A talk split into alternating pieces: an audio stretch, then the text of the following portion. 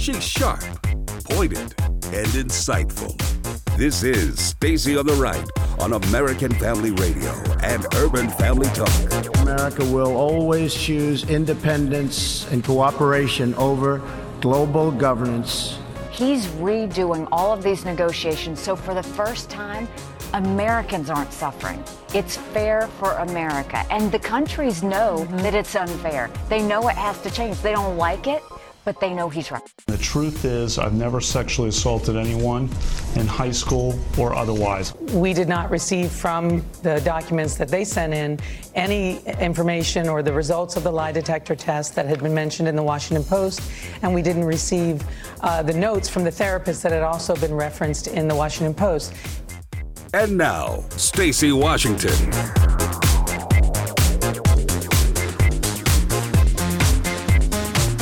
Welcome to the program. Stacy Washington. I'm also the co-chair for National Center's Project 21 Advisory Council. And I'm happy to report I'm this year's Journalist of the Year for the Second Amendment Foundation. So fantastic to be with you today. Find out more at urbanfamilytalk.com, afr.net, stacyontheright.com, and Twitter feeds hither and yon. Welcome to the program. We are going to be speaking with very shortly Cassie Smedile of the RNC. She's national spokesperson there. She's going to come on and give us um, some updates on current events, but specifically, we'll be talking a little bit about the Kavanaugh.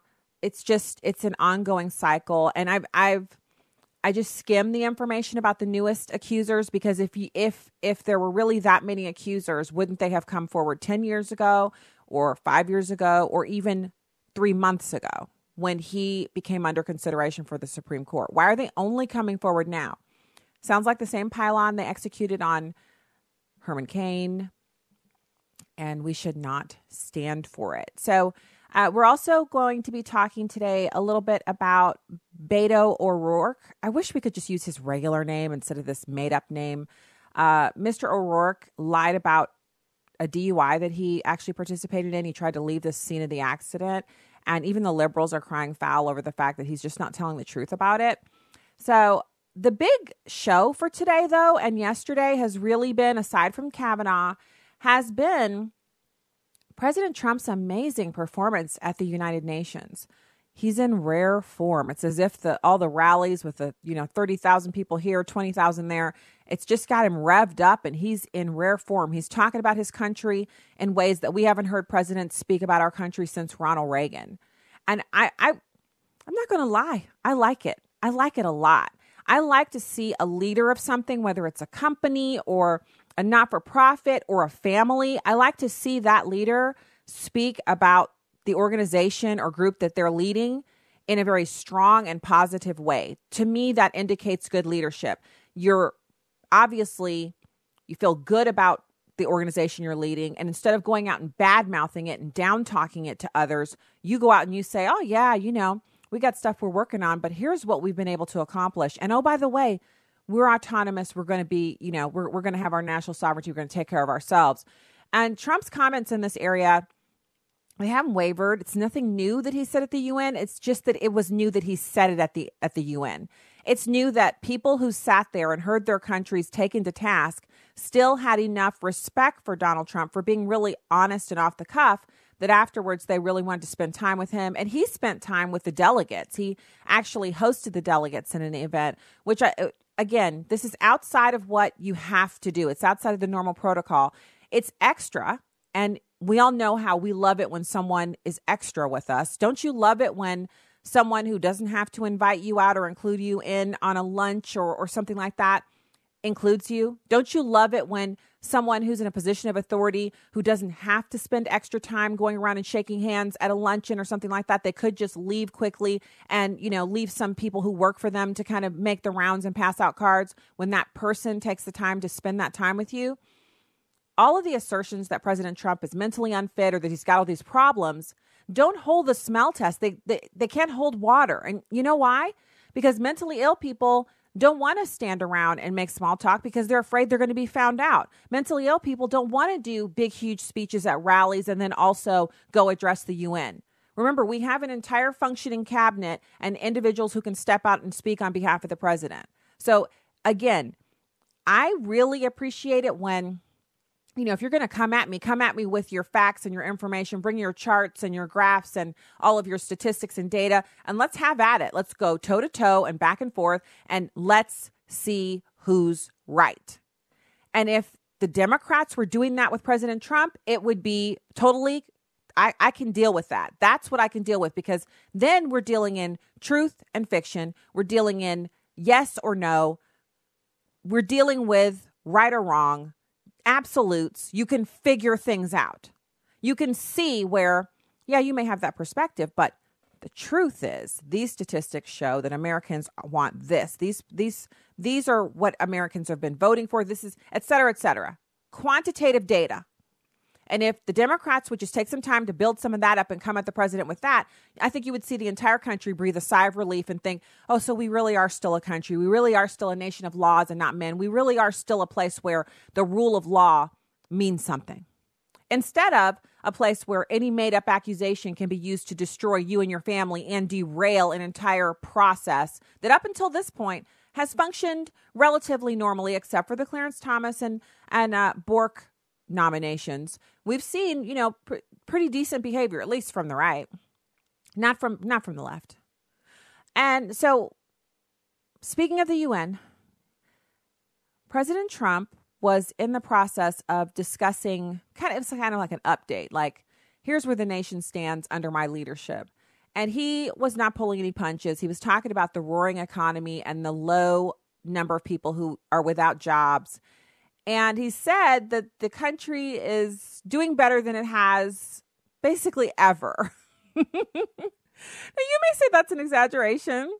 I mean, I, I think it's up for interpretation, but he uh, he clearly wasn't going to come up and say, "We're just doing fine," or "We're doing okay," or "We're doing all right." No, he went up there, he got blustery, and he got real, and the people in the room they laughed and so the media is saying, oh, they laughed at him, they were mocking him. It didn't sound like that to me. Early this morning when I when I heard the clip and I I actually posted it on Facebook, I thought this sounds like they're having fun. The the entire room they laughed and then he said, "Oh, it's true." Straight off the teleprompter. He was not on teleprompter. He's like, "Oh, it's true." And they just they continued to kind of laugh a little bit like yeah you're probably right. And then he went on with his speech. I love it when the the proof is the what you can hear audibly. What if you watch the video you can see that the it's it's not a it's it's not derision. Laughter of derision sounds different than kind of laughter in acknowledgement and and being in the moment. So here is that audio and you judge for yourself. Um it's number three Madam President, Mr. Secretary General, world leaders, ambassadors, and distinguished delegates, one year ago I stood before you for the first time in this grand hall. I addressed the threats facing our world, and I presented a vision to achieve a brighter future for all of humanity. Today I stand before the United Nations General Assembly to share the extraordinary progress we've made. In less than two years, my administration has accomplished more than almost any administration in the history of our country. America's so true.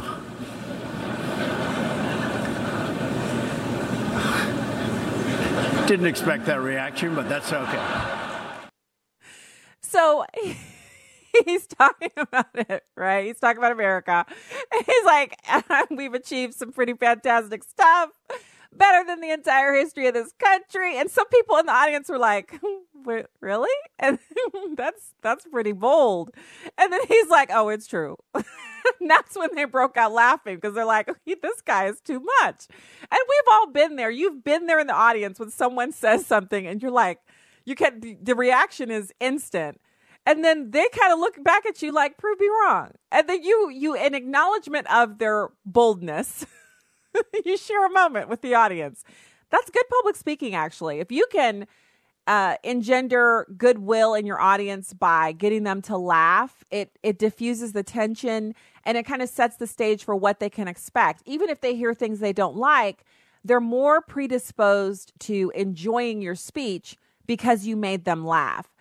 And this is a gift that Donald Trump has. And I know that people hate him and there's all this, you know, and I know there's all you have to do is say his name and some people just they they're triggered to the point of being unable to function.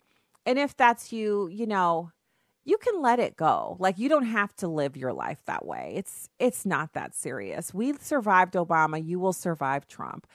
But I just thought it was so it was just such a nice moment. And and with the contentious nature of the relations between many of the delegates, their countries, and our country, and the fact that, you know, the, a lot of these countries, they don't like America because all of their citizens want to live in America. They don't like America because we export a lot of really horrible entertainment content, a lot of sexual deviancy, and really just, you know, depravity. We export it and we put it on the internet and then they get it in their countries and they're trying to figure out what to do with it. Because they're like why are you know why are the americans putting out this content? And goodness only knows sin it's a terrible thing and we really have to fight against it. But in whole and all in all it's not really when, when you're listening to someone speak yes it's about all of that but then again it's not and the reason it's not is because in public speaking you can get people who may not agree with you at all to at least listen to you if you can make them laugh. And that's what happened there. So he went on to talk about America first. And I love this part. Like, this is, this should be your anthem. If you were a rock star, this should be the music you come out to. These words, this thought process, this idea, you dance with the one who brought you. If you don't love America, there's 194 other countries you could immigrate to Renouncing your citizenship is a very cheap prospect. You don't have to be here. But if you are here, then you should know who buttered your bread, who bought it, who baked it, who put it in front of you. And once you've got that realization, you thank your Lord and Savior that you get to live here, especially if you're a woman, especially if you're black or Asian or Hispanic. If you're here legally and this is your country of citizenship, you should be praising God that you're a citizen of this country and you get to have the beauty and really it's a gift of the society of other Americans. As flawed and backward and horrible as we can sometimes be, you better be glad you're living here and you have citizenship here rather than Rwanda or Iran or even Saudi Arabia, which I've been to, and I think it's a beautiful country, but I would never want to be a citizen there. Even the westernized country, Germany, you can't own your own guns. Great Britain, you can't defend yourself in your own home. You better be glad you're an American instead of sitting up talking bad about this country and all of us and how we, well, this is just a horrible place. Well, then get out. So listen to him describe this American first concept. It's number four. America's economy is booming like never before.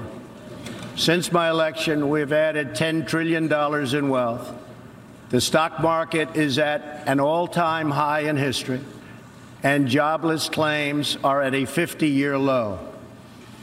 African American, Hispanic American, and Asian American unemployment have all achieved their lowest levels ever recorded.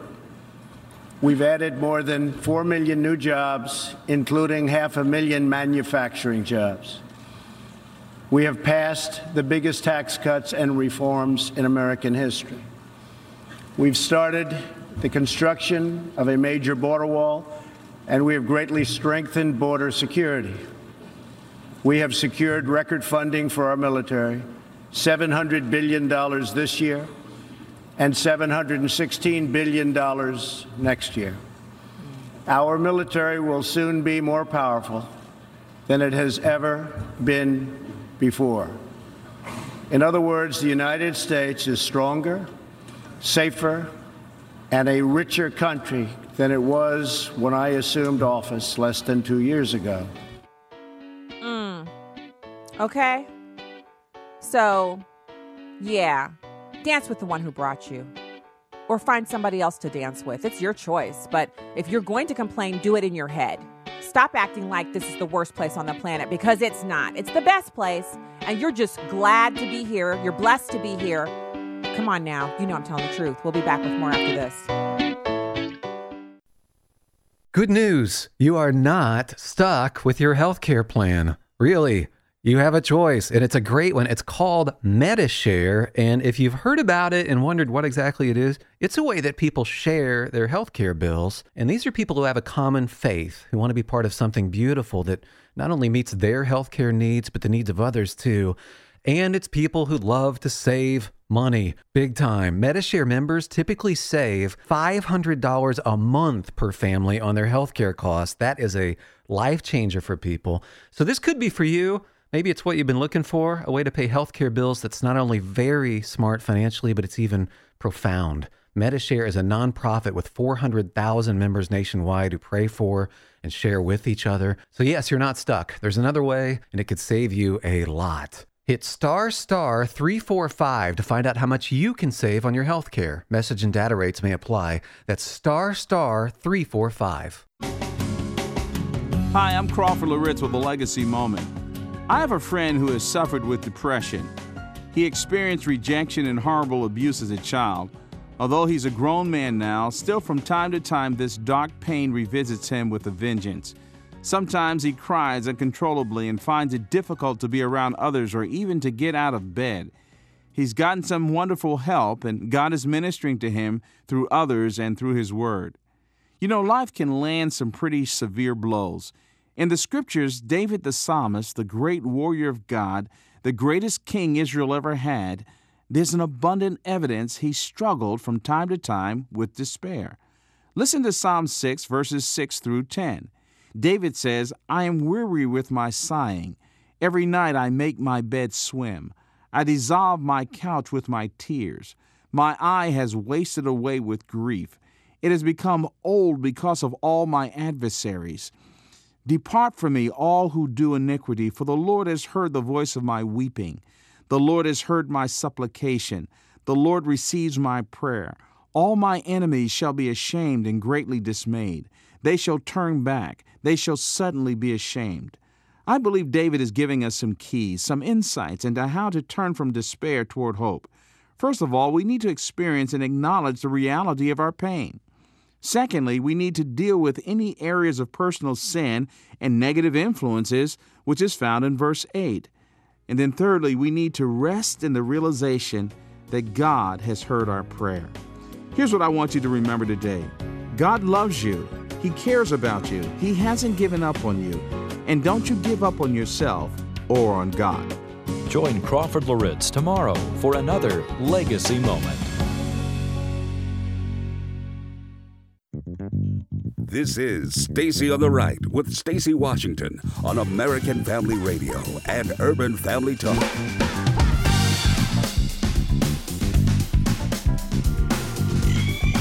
Hello. Welcome to the program. We are right now just going through. Um, we're waiting for our guest to call in. We have Cassie Smedile of the RNC joining us. Uh, as we wait for her, I want to get to num- clip number seven. And we have, um, I didn't think we'd have time because we, we ran out of time in the first segment. But this is Ambassador Nikki Haley. Now, remember, she used to be a governor, and now she's the ambassador to the UN. And she has been superb as ambassador to the UN. She has taken foreign nations that are violators of human rights and really people who have no room to talk about America, but they've been sitting up talking about us on the UN Security Council. She has been a staunch defender of Israel. She's smacked those individuals down who would attack our ally in the mid Mid East, Middle East, and above all those things, she's doing this in the Me Too era, which means as a woman, she should be getting extra credit for that. Now, I personally think that you should look at someone and hold them to a standard that is equal for all. So if it's a man, if it's a woman, whatever the job they're doing, they're either doing a good job or they're not. It's not good for a woman or good for a black person. It's just good. They're either doing a good job or they're not. And so when I hear people, um, you know, talk about Nikki Haley, which is rare, the, the news media just acts like she doesn't exist, just as they did with Condoleezza Rice, who was also an exemplary person in her in her job when she was working in uh, the Bush White House it's pretty amazing that she's not getting more recognition. Like, the, why doesn't she have those rock star T-shirts where it's just three colors and you know it's like her profile and all that stuff? Why? Why do we not see that with her? She's killing it. She's doing a fantastic job. So here she is. She's talking about this portrayal of the UN laughter that ensued after Donald Trump cracked that little joke. She says the media has got this so wrong. That's number seven. The media's got this so wrong. I deal with these leaders every single day. I know exactly how they think. Do they love America? No. Do they respect America? Now they do. When he said that, they love how honest he is and it's not diplomatic and they find it funny.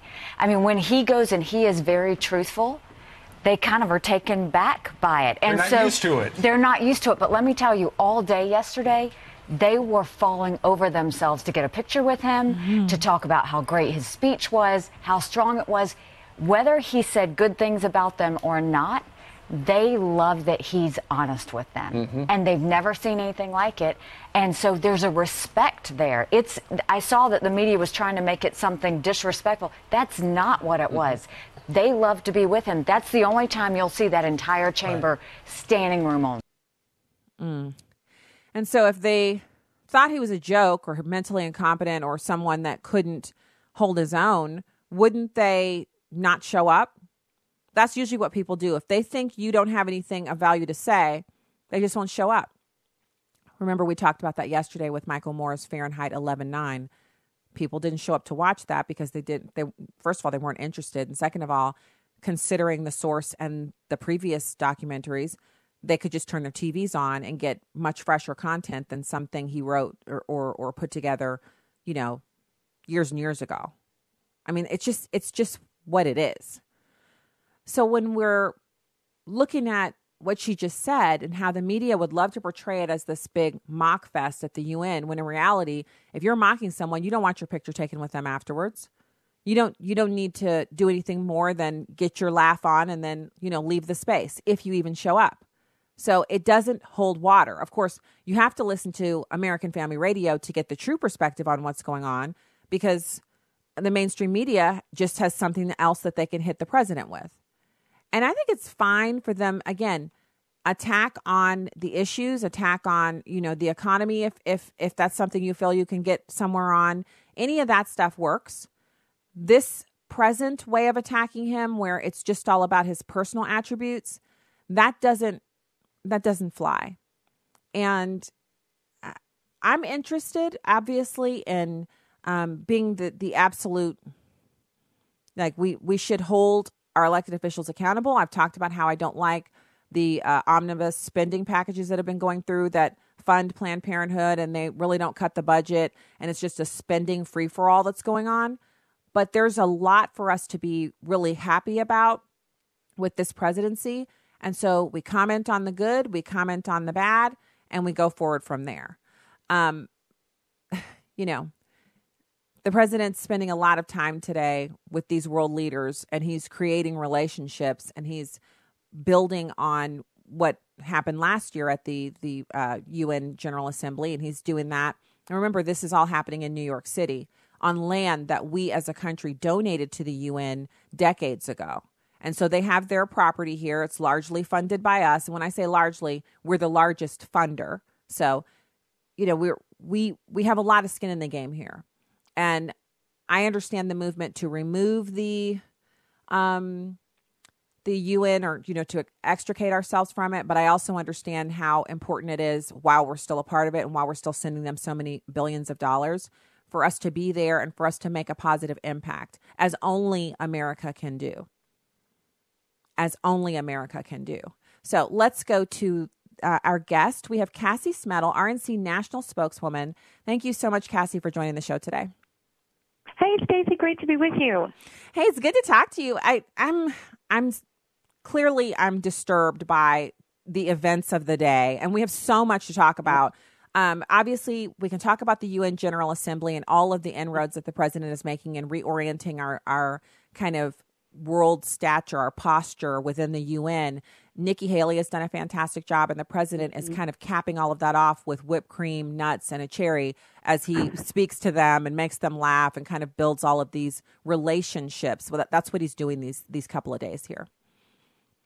That's right, and I think they're not quite used to hearing an American president who comes here and touts the great achievements of not just this administration, but of our country. Mm-hmm. I think they're used to the days of Barack Obama who would come and tout all of these countries' achievements, whether friend or foe. And I loved Nikki Haley this morning. I caught her on Fox and Friends saying, you know, I deal with these folks all the time, and they aren't used to having a president come in and speak honestly about his own country. And um, and so that's why they're sort of chuckling because that doesn't sound normal to them. But I love that our president, regardless of where he is, never misses an opportunity to talk about the greatness that is America.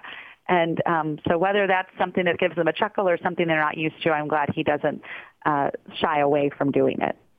You know, I think it's great. Um, you you mm-hmm. know this because you speak not just on television, but all, you know nationally. You speak. You're in, you're a spokesperson. That's your actual title. You're a communicator. Uh, one of the best modes of setting the stage for a conversation is to intentionally or unintentionally crack a joke so that your audience laughs. So whether or not they're on the same page as you or they agree with what you're going to talk about, they've laughed and the tension is gone and now they're open and receptive to hearing what you have to say. That's right. I love how when he noticed they were sort of chuckling, he acknowledged it, and I think that shows that somebody who's really good at being in touch with not just his audience, but in a conversation. He acknowledges it. He sort of smirks and laughs himself, says, oh, I wasn't expecting that response, but that's okay. it's true. And they all laugh more. And now, okay, we've kind of broken the ice. And now you're ready to hear everything I'm about to say. I'm not going to shy away from that. I'm going headstrong into talking uh, about the achievements of my administration, the achievements of our country and why, uh, if you're with us, we're going to be a great friend to you. But if you're not with us and you don't want to treat us fairly, that's going to be a problem for you. And I think uh, he delivered that message loud and clear and very well. I thought, you know, so first of all, he had a difficult speech to give. Now that we've heard it, we know that he didn't pull any punches. He was very clear. He laid out only two options. Instead of a thousand options or having it your way like at Burger King, it's two options. you can be our friend and you will love it. You will love our friendship. It will be so good to you. It'll be the best friendship you've ever had. To to quote Donald Trump, it will be outstanding. It will be huge. Like it, yeah, it, it will be awesome. Or you cannot be our friend and it will not be good for you. It'll be so horrible for you. You'll wish you'd never been born. You just don't want to be there, but it's up to you. And then from there, he really when I say he he he touted America, I think after eight years of Barack Obama apologizing mm-hmm. for this country and really highlighting anything that was wrong in this country, like other countries don't have problems, they mm-hmm. I think mm-hmm. they really were thinking, what did he did he say ever? Did, he say it's the best they've done ever? They, they were mm-hmm. surprised. Mm-hmm. They were like, oh my goodness, that's bold.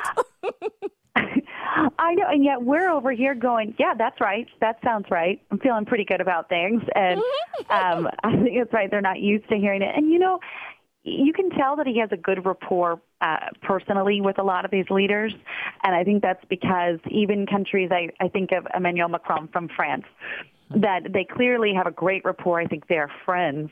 But he's very clear, too, about saying we are friends. Our countries are great allies, our longest allies. Mm-hmm. Uh, but we got to make sure that we're still having a mutually beneficial relationship and friendship.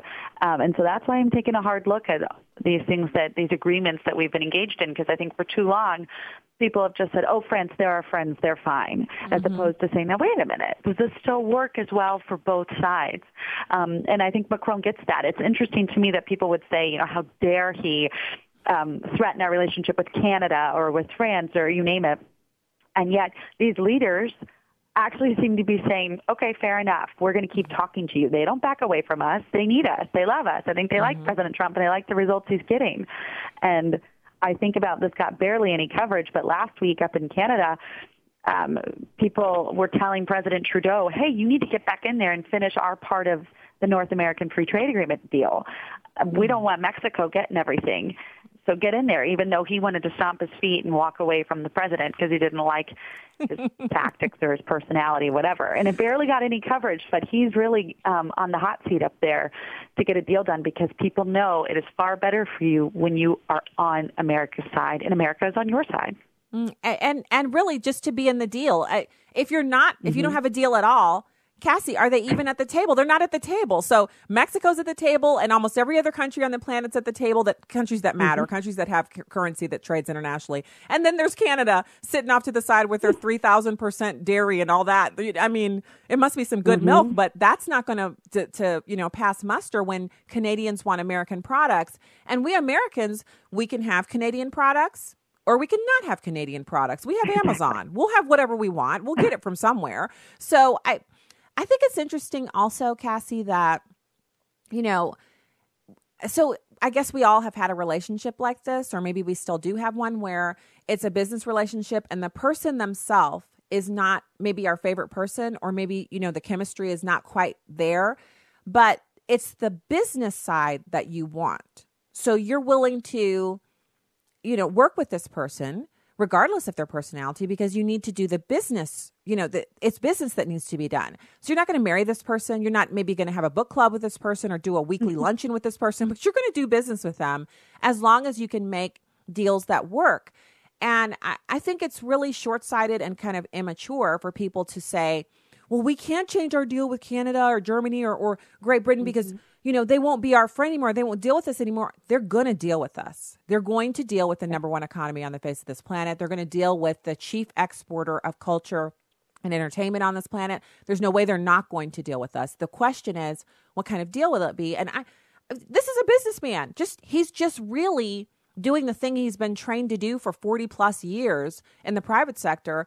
And I'm so grateful that he's bringing it. Like can can I just sit in on a couple of the negotiation meetings? I just want to sit in and listen and just hear how it's done. Like he I think people should really offer some respect in this area because they're so critical in other areas where the president is not political and he doesn't present himself as a traditional Republican. How about giving him some credit in the business side? He's really doing well here.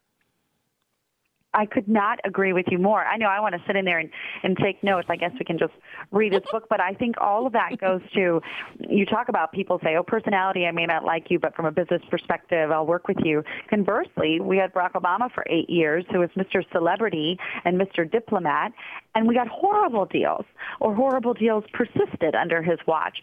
And now what you see with President Trump, I think again, this was Nikki Haley saying, they may not like us, but they respect us. Mm-hmm. And that's all we need.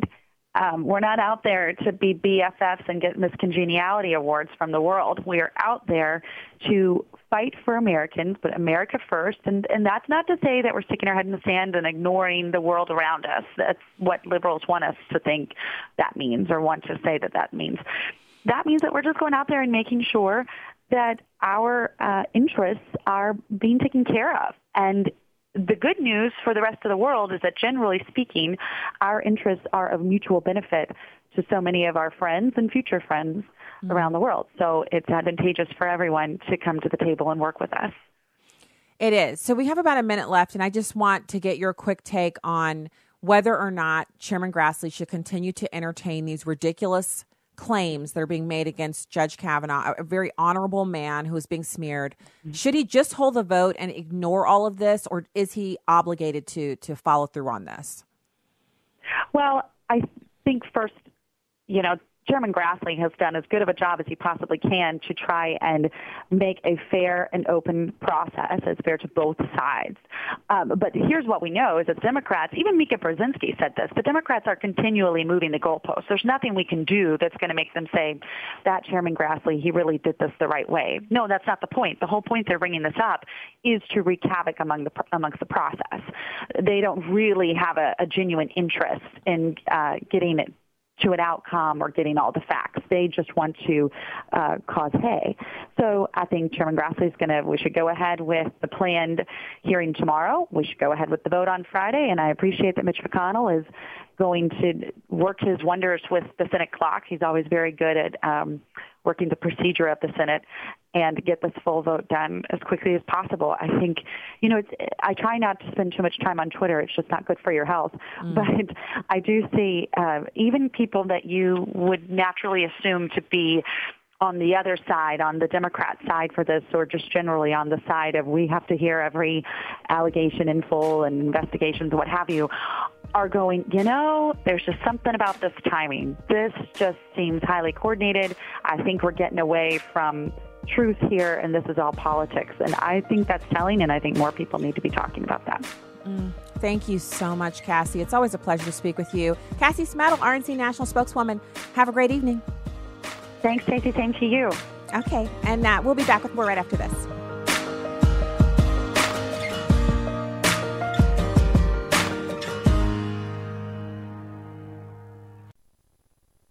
Physical activity is the new trend. It's not a bad thing unless it has brought a sense of vanity in your life. Two years ago, I was not happy with the number on the scale nor how I looked. I've never been a huge person, but I was, as the old folks would say, healthy. I joined a gym, gained a personal trainer, even changed some of my eating habits. The Lord checked me one day and in my spirit said, Why are you disgusted with yourself? Be healthy, take care of the temple I've loaned you, but do it because you want to honor this body, which is your responsibility while on this earth. I said, You better let me know, Abba. Psalms 139, verse 14 says, I praise you because I am fearfully and wonderfully made. Your works are wonderful. I know that full well. 15 pounds down, I know that even if I was to never look like Serena Williams with those nice framed, worked out arms, I am wonderfully made in His image, and so are you. With a heart for the urban family, I'm today's urban woman, Victory McIntosh. Connect with us more at urbanfamilytalk.com. Hey, have you called in to share your testimony about how God has been a blessing in your life? If not, what are you waiting, waiting for? for? Share-a-thon is almost here. Stop whatever it is that you're doing and call 877-327-5647. God is too good for us to just sit there and not tell others about his goodness and his mercy. Simply call 877 327 5647. We can't wait to hear from you. We need you to call your senators today. Tell them to put an end to the liberals' filibuster, switch to a majority vote, and defund Planned Parenthood. Your call will make a difference. Call the Capitol switchboard at 202 224 3121 or go to afaaction.net. Again, call 202 224 3121 and tell your senators to switch to a majority vote and defund Planned Parenthood. This is Fox on Justice. The Supreme Court's new term begins on Monday with or without Brett Kavanaugh. The controversies over his nomination not likely to be resolved by the first Monday in October, and so the court would convene with eight justices, not nine. Already, the Kavanaugh situation has had an effect. Before they formally convene, the justices meet to discuss what cases they might take up in the coming term. But several potential cases that were originally on the list to be considered were pulled to be discussed later, presumably when the court has its full complement of nine justices. These cases include one about workplace bias based on sexual orientation, one on solitary confinement in prison, and kneeling in prayer at a school football game. The court will announce the first batch of cases it will hear on Thursday. That's the same day Judge Kavanaugh goes back before the Senate Judiciary Committee to respond to allegations of long ago sexual assault assault. With Fox on Justice, Hank Weinbloom, Fox News. You can watch a live stream of the show on Facebook or YouTube at Stacy on the Right. Now, back to the show on American Family Radio and Urban Family Talk.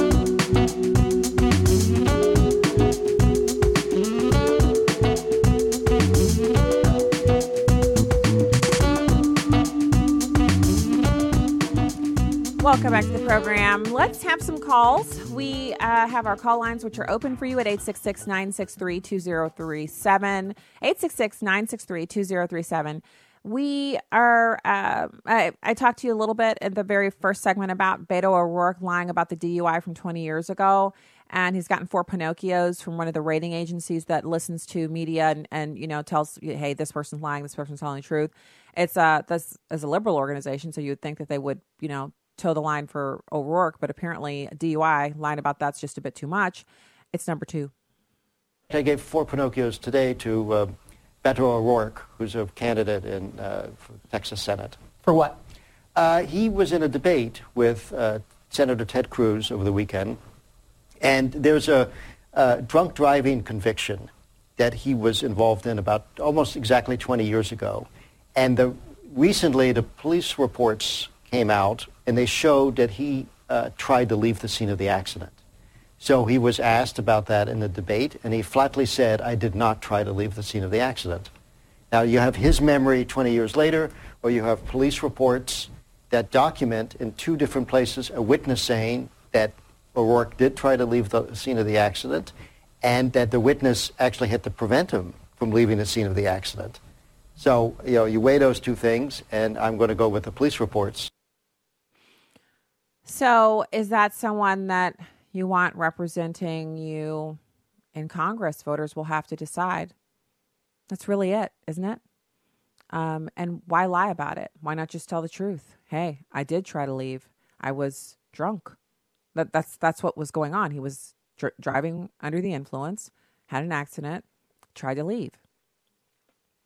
I mean, you almost kind of just respect the whole you know, if someone can just be frank, if they can just say, you know, hey, I'm this is what happened. It was this long ago, you know, yada yada yada.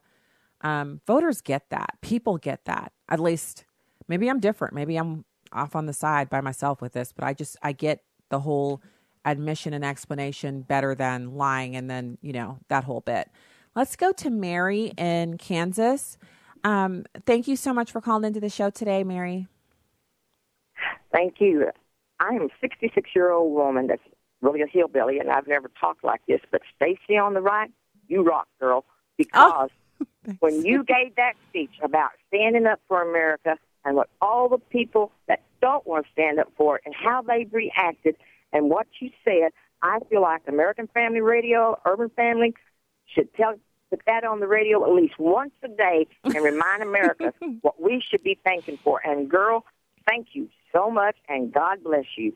Oh, thank you so much, Mary. Thanks for listening.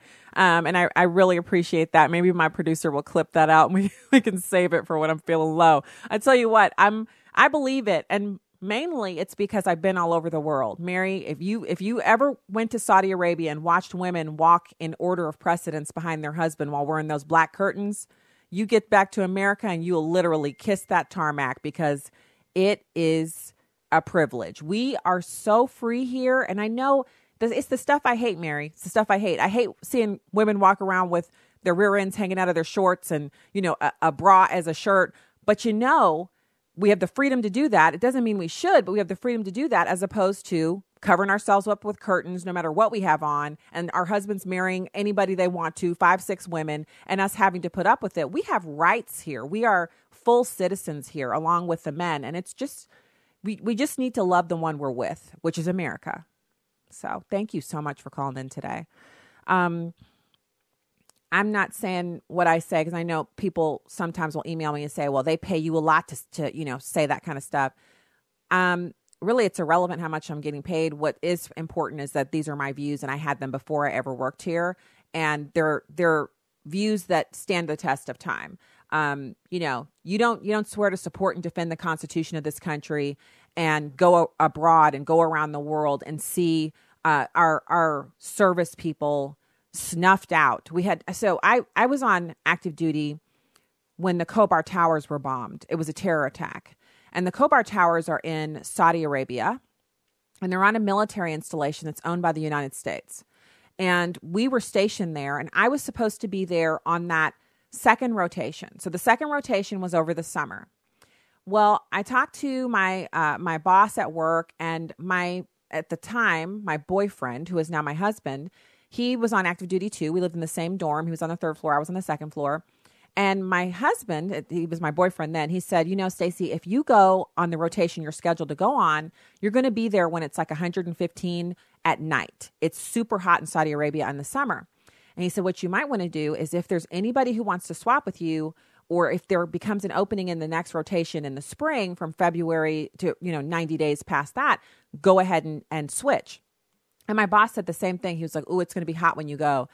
And so I told him, I said, if, if there's an, another slot open for me to go in February, I'll go. And, and my husband and I, we were dating back then, we had all these plans for the summer that we were going to do fun stuff in Florida. And he was like, just, you know, see if you can switch. So I did. I listened to my then boyfriend and my boss, and there was another slot that came open, and I went in February. And so I did my 90 days plus two days travel there and back. We went through Iceland, and I came back, and I hadn't been home a month before the Khobar Towers bombing happened. the guy who lived across the hall from me, I don't even remember his name. He was new to the unit. He had just gotten there. Um, he'd, he'd gone on the rotation. He was in Khobar Towers when it was bombed and he died. And so they had to put, you know, the, they put a little notice on his door, not for anybody to, you know, try to enter it or anything. And eventually, some of his family members came and, un, you know, t- took his his personal effects out of his room, and that was it for him. He he died in the Khobar Towers bombing. And so I don't know why, you know, things worked out the way that they did, that I ended up not going on that rotation. But I remember being in Saudi Arabia on command sponsorship on active duty, and I couldn't have my collarbone showing, my wrist bone, or my ankle bone. But I could go outside with my head uncovered. If I was driving a vehicle, I could drive it off base, but when I was driving it, I had to have on my military uniform and I had to have on a hat because back then women couldn't drive in Saudi Arabia. They only won that right this year in 2018. And I was uh, there in, in the 90s uh, 96, I think it was, 1995, 1996. And I drove while I was there. I can't tell you how many times I would pull up at the stoplight driving in Saudi Arabia and some man would look over as if like I I know you're not driving and I would just look straight ahead and keep on driving to my destination because I had a green ID card and I was an American citizen. Now I couldn't go crazy and show my collarbone or my wrist bone because the religious police would beat me because it, I would happen to be there during Ramadan. But the fact is, None of those Saudi Arabian men who would have beaten a woman senseless or stoned her to death for driving could lay a hand on me because I was an American citizen. And it was a shock to them that I knew how to drive. But, uh, you know, of course, I've been driving since I was 18, and that's late in America. Most Americans drive from 15 on. And if you live out in the country, you start driving at 12, man or woman.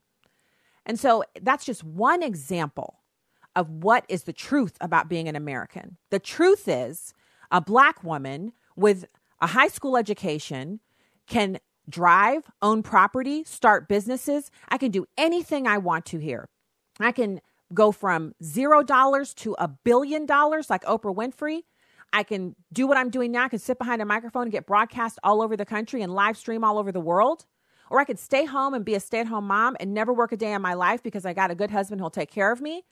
You can do anything in this country. You can choose to be a Christian or any other religion you want or no religion at all. No one can come and beat you with a billy club because your collarbone is showing or because you have your hair out in public. And that's just one example of the atrocities that women undergo across the globe. Yet, here in this country, we have all of these so called feminists who are really just men haters who want to make it seem as if being an American woman is the worst thing that could ever happen to you. And if I could, I'd take them on a field trip to Saudi Arabia and I'd leave them there for 94 days with nothing but a handbook to tell them how they could behave and see if they made it out alive. I guarantee you it would be a difficult proposition because most of these feminists, they don't understand yes from no, they don't know how to follow instructions, and they certainly don't think anyone can tell them what to do. And if they showed up, if they woke up one day in Saudi Arabia, the rude awakening would be their last rude awakening. And those are the kind of countries that exist across the world. Yet we're here in America walking and breathing free, shopping, going in the, the screw aisle at Lowe's, and there's like 4 billion screws in that aisle, metric and American, and you could just go find a screw to fit anything that you want. You can find, I think it's 166 different varieties of spaghetti sauce at most grocery stores, over 200 varieties of um, salsa. I mean, the bounty of this country knows no end. And so, those God given rights that are enshrined in our Constitution that we get to partake of, I just, I just don't have the time. And I know it's not a Christian concept to have no patience, but I'm just being real with you here. I have no patience for people who don't love this country. And you don't have to love it or worship it. I'm not talking about that. I'm not talking about idolatry, but I'm talking about just being cognizant of how grateful you should be that you're an American citizen. Even if you're living in poverty, you're still in the top 5% of what people across the world are living in. If you listened to our program last week with Dr. Alex McFarland and he talked about a billion people on this planet don't they can't turn a switch and get water. Most of us have more than two bathrooms. You there are multiple rooms in your house where you can go and press a button or move something in one direction and clean potable water comes out and it's unlimited. No limits on how much you can use, unless you're in communist California. And I'm sorry about that. But I mean, mostly this country's still awesome. So I don't have any tolerance for it. And we shouldn't have any tolerance for it. there should be a place where, as an American, you just acknowledge, yeah, we got problems. Yeah, we have some things we really need to work on. Yeah, we have a lot of godlessness going on here. Yeah, you know, people are going to people. But man, I sure wouldn't want to be a citizen of Sudan. I sure wouldn't want to be a citizen of Saudi Arabia. You know, sitting up all almost 51% of our citizens are overweight. You know, I mean, we just we got it too good. It's too good for our own selves. And and you know, it just is what it is. So let's go to Kathy in Illinois. Thank you so much for calling the show, Kathy. Hey there. Welcome to the program. Hi. I just wanted to say I love your program. Thank you. And honestly, I wasn't going to listen to it for a long time, but I felt like God told me to listen to it, and I did, and I absolutely love it. Aw, I love you. our president. I love the United States of America, and I love the judge that's going to that's going to be uh, confirmed here real shortly. Amen, Kathy. People- Amen. I'm with people, you. People forget that they said Trump wasn't going to win, Mm-hmm. but God put Trump in there. See, and, and you can't look you can't look at the man. His success, I know. I just love to hear how he boasts, Mm-hmm. but at least he boasts he boasts about our country. He loves our country. That's what I really love about him. He loves our country. And if them Republicans would just have their vote, God will put the man in there. Mm-hmm. He's got enough prayer and everything, and that's what it takes. And we just need to pray that this whole thing be exposed. I think the ladies are being paid personally, but that's my personal. And I don't know if they could just go have a vote. I would have a vote if I could. Mm-hmm. I'd be in there. They're Yeah. they're wussy. I hope they're listening. I hope I hope at least some of these people are listening to it because you're you're not the only one, Kathy, and you're right. If they just have the vote, you know, regardless of what's happening, they'll put a stop to all of these shenanigans from the Democrats, and and that's what should happen. Thank you for listening and and for calling in today. Um, we have just enough time for one more caller, George in Mississippi. Hey, thanks for calling the show today. Yeah, how are you? I'm doing pretty well. Thanks for calling. All right, you, you're you're hitting on some good stuff. Um, what it is is that um, this country is something special. Um, a lot of um, folks just don't understand how special it is unless they do travel. And uh, the problem is they don't travel, they don't read, and they don't pay attention to certain things. Because if you look in, um, I think it's uh, the last part, the last verse of or is it uh, Isaiah 44? In the first 13 verses of Isaiah 45 is a guy named Cyrus. He rebuilt the wall in um, Jerusalem because God touched him. And the, the Lord also said, I'm doing this. He called him his anointed. He was a pagan, pagan king. Now, um, the fact is that he said, I'm using him even though he don't know me. So that's the last verse in 44 Isaiah, first 13 verses of Isaiah 45. And that's Donald Trump. He'll use whomever. Look at Paul. Paul was killing Christians, and he wrote three quarters of the New Testament. That's how God chooses people. He don't choose them the way we choose them. He chooses people like us, flawed individuals, sinners, people in need of a savior. He can use anybody. He can use anybody. And so, what can we do? Pray for those who are elected in authority over us. Amen to that, George. Thank you for calling the show. Uh, I would read that, but I hear the music. If you're signing off right now, God bless you from the heartland, and we'll be with you tomorrow. If you're hanging around after news and information from onenewsnow.com, we'll talk some more. Stay there.